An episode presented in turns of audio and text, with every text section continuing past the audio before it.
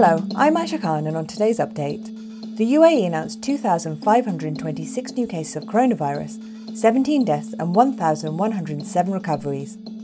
There were over 175,000 tests carried out. Globally, there have now been over 114.4 million cases. The number of new coronavirus infections rose last week for the first time in seven weeks, the World Health Organization said on Monday. Director General Tedros Adhanom Ghebreyesus said the rise in cases was disappointing but not surprising and urged countries not to relax measures to fight the disease. It is too early for countries to rely solely on vaccination programs and abandon other measures, he said. He added, if countries rely solely on vaccines, they are making a mistake. Basic public health measures remain the foundation of the response.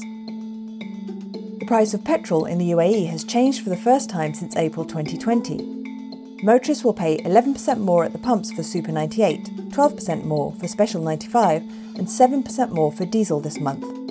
The cost of diesel altered slightly in February. Petrol prices in the UAE were liberalised in August 2015 to allow them to move in line with the market.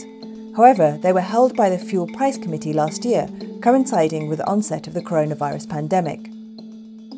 Emirates Airline will run a trial on a sprayable solution that is claimed to keep surfaces coronavirus free for up to a year. The disinfectant, developed by Helsinki based Nanoksi, Finland, uses photocatalysis, speeding a chemical process by exposure to light, to wipe out 98% of microbes within two hours. The solution based on titanium dioxide needs to be reapplied once a year. It is used in hospitals, schools, and factories in Finland. Oman's committee leading the fight against the coronavirus ordered nightly movement restrictions for the next two weeks as the number of infections continues to increase. To control the spread of the COVID 19 virus, it has been decided to impose a curfew from March the 4th to March the 20th. All shops, coffee shops, restaurants, and other trading outlets will close from 8 pm to 5 am, the committee said in a statement carried by Oman News Agency.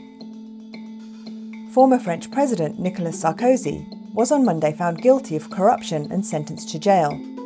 A court in Paris found that Sarkozy offered to help a magistrate land a prestigious job in return for inside information on an inquiry into his 2007 election campaign finances. Sarkozy was sentenced to three years in jail, with two of them suspended. Prosecutors sought a four year jail term. Under the French system, he's unlikely to serve jail time, even if he fails to overturn the verdict on appeal. The court said Sarkozy, who led France between 2007 and 2012, will be entitled to request to be detained at home with an electronic bracelet. Now over to Thuraya Abdullahi for what's trending. Good morning, Aisha. Trending this morning. Foreign ministers from Southeast Asian countries prepared for a special meeting with Myanmar's ruling military on Tuesday in an effort to suppress deadly violence and tackle its escalating political crisis.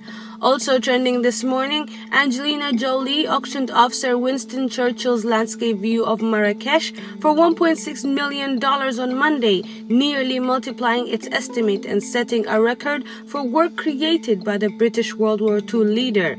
Finally, now that it's March again, social media is shocked that we are already marking the one year anniversary of quarantine. Some tweets recall how last year the whole world went into a nationwide lockdown to curb the coronavirus disease. That's it for today's update. For our full range of podcasts, head to the podcast section of thenationalnews.com.